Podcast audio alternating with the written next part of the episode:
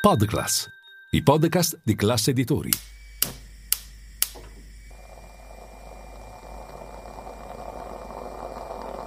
Buongiorno dal gruppo Classe Editori. Io sono Massimo Brugnone e oggi è venerdì 17 febbraio e queste sono notizie a colazione, quelle di cui hai bisogno per iniziare al meglio la tua giornata.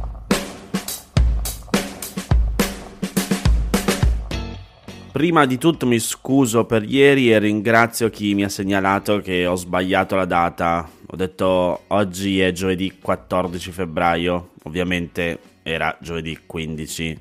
In ogni caso siete molto attenti, grazie mille. Oggi è venerdì 17 e ieri il sottosegretario alla giustizia Andrea Del Mastro delle Vedove è stato indagato per rivelazione di segreto d'ufficio nell'ambito dell'inchiesta della Procura di Roma sulle conversazioni tra l'anarchico Alfredo Cospito e due boss della criminalità organizzata Francesco Di Maio e Francesco Presta, ascoltate in carcere nel penitenziario di Sassari.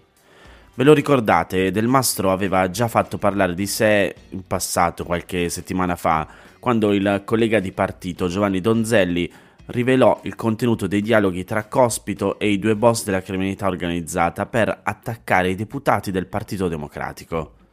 Ve lo faccio sentire. Poche settimane fa, Cospito ha avuto un confronto con Francesco Presta, il killer di rara freddezza, un boss dell'andrangheta, e Presta lo esortava, devi, andare, devi mantenere l'andamento, vai avanti. E Cospito rispondeva, fuori non si stanno muovendo solo gli anarchici, ma anche altre associazioni.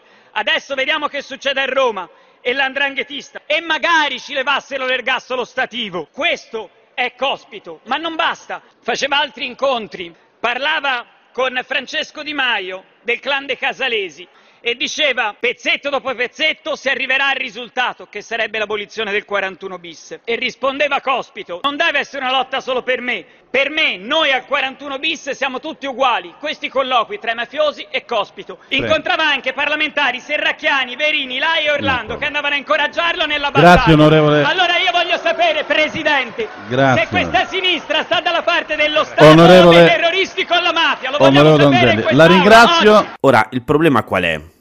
Come faceva il deputato di Fratelli d'Italia Giovanni Donzelli a sapere queste cose? Facile. Del Mastro gli aveva consegnato una relazione della polizia penitenziaria contenente i brani delle conversazioni, che poi furono diffusi a fini politici. Secondo l'ipotesi d'accusa della procura, Del Mastro ha violato il segreto d'ufficio perché le carte inviate al Dipartimento dell'amministrazione penitenziaria, il famoso DAP, erano destinate a rimanere nel ristretto ambito ministeriale. Il documento non era classificato come segreto, ma comunque come di limitata divulgazione. La posizione di Donzelli invece per ora è quella di persona informata sui fatti e sarà ascoltato come testimone nell'ambito dell'inchiesta.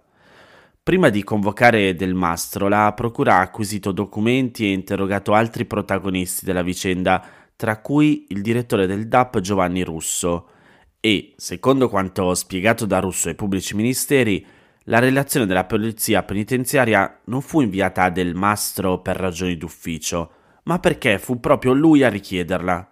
Così ora dovrà spiegare perché ha fatto questa richiesta e fornire la sua versione dei fatti. Insomma, quel che stanno indagando gli inquirenti è se Del Mastro possa aver fatto trapelare delle informazioni riservate a fini politici.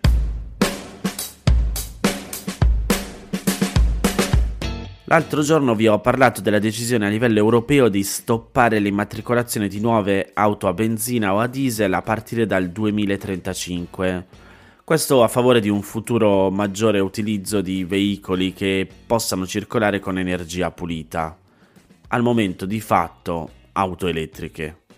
Stando ai dati pubblicati ieri dal Corriere della Sera, però, l'Italia sembra essere decisamente in ritardo rispetto agli altri paesi europei per quanto riguarda il loro utilizzo. Mentre in Norvegia l'85% delle auto vendute a gennaio erano elettriche, in Italia solo il 2,5% lo erano. Quando se ne parla tra amici, il punto più dolente, almeno non so per voi, ma nella mia cerchia di amici, oltre alla durata e quindi la distanza che si può percorrere con un'auto elettrica, Il secondo punto critico è la scarsa diffusione nel nostro paese e quindi la mancanza di punti di ricarica. Ma in realtà sembra che a portarci in fondo alla classifica europea ci siano anche problemi di costi e alla diffidenza degli italiani nei confronti della tecnologia.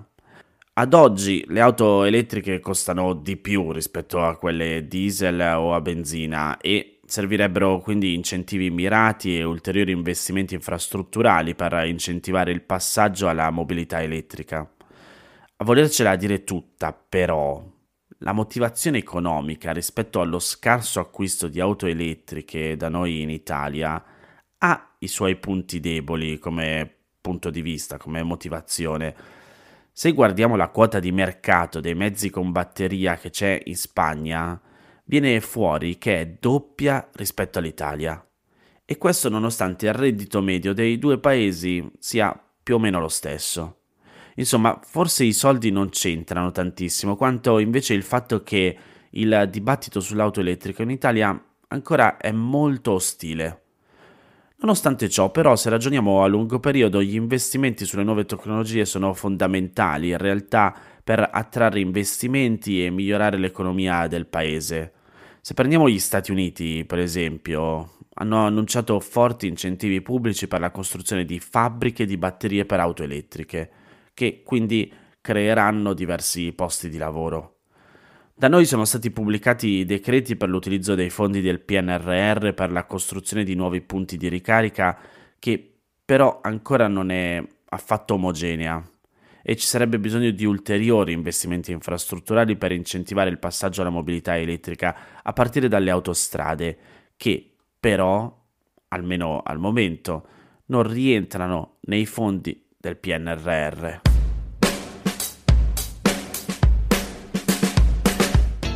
Una risorsa incongrua, insomma non adeguata rispetto ai grandi impegni che la RAI ha nella gestione del servizio radio-televisivo. Ve la ricordate questa frase? Era il 2021 quando l'amministratore delegato Carlo Fuertes ha definito il canone RAI, cioè la tassa che ogni famiglia italiana deve pagare per finanziare la televisione pubblica, l'ha definita appunto una risorsa incongrua. Una dichiarazione che ha destato scalpore perché se andiamo a guardare i dati, il canone rappresenta circa il 69% delle entrate della RAI. Ora, che succede? Perché ne stiamo parlando? Perché il governo ha annunciato che il canone verrà tolto dalla bolletta elettrica, dove attualmente viene rateizzato, e lo dovrà fare a causa delle norme dell'Unione Europea che proibiscono di riscuotere nella bolletta, appunto, tasse non collegate al settore dell'energia. E ovviamente questo ha generato preoccupazioni per le sorti della RAI e per la sua situazione finanziaria. È dal 1976 che noi cittadini paghiamo il canone RAI e lo stesso è stato soggetto a diverse riforme negli anni. Nel 2015 il governo Renzi ha deciso di inserirlo nella bolletta elettrica per contrastare l'evasione fiscale e questo ha portato a un aumento del numero di paganti che è salito da poco più di 17 milioni e mezzo a oltre 24 milioni e mezzo e ha fatto anche ridurre l'evasione dal 27 al 5%. Ora, nonostante tutto ciò, però, la questione della legalità di questa scelta è stata comunque sollevata dall'Unione Europea, che ha richiesto l'eliminazione di tasse non collegate all'energia. E questa richiesta ha portato il ministro dell'economia Giancarlo Giorgetti a dichiarare che il canone RAI dovrà essere riscosso in modo diverso a partire dal prossimo anno. E così la RAI, che ovviamente ha sempre sostenuto la legittimità del canone nella bolletta elettrica, ha espresso preoccupazione per la sua situazione finanziaria. Perché? Perché, come dicevamo all'inizio, il canone RAI rappresenta circa il 69% delle sue entrate e questo la rende decisamente dipendente dalla sua riscossione.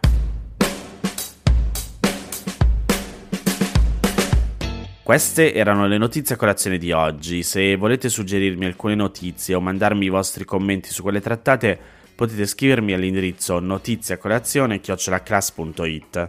Se volete rimanere aggiornati c'è il canale Telegram di Notizia Colazione e nel sommario della puntata trovate i link per gli altri podcast del gruppo Classe Editori. Oggi è uscita la nuova puntata di SEO Talks e domani esce quella di Notebook. Io vi aspetto lunedì per iniziare insieme una nuova giornata. Un saluto da Massimo Brugnone.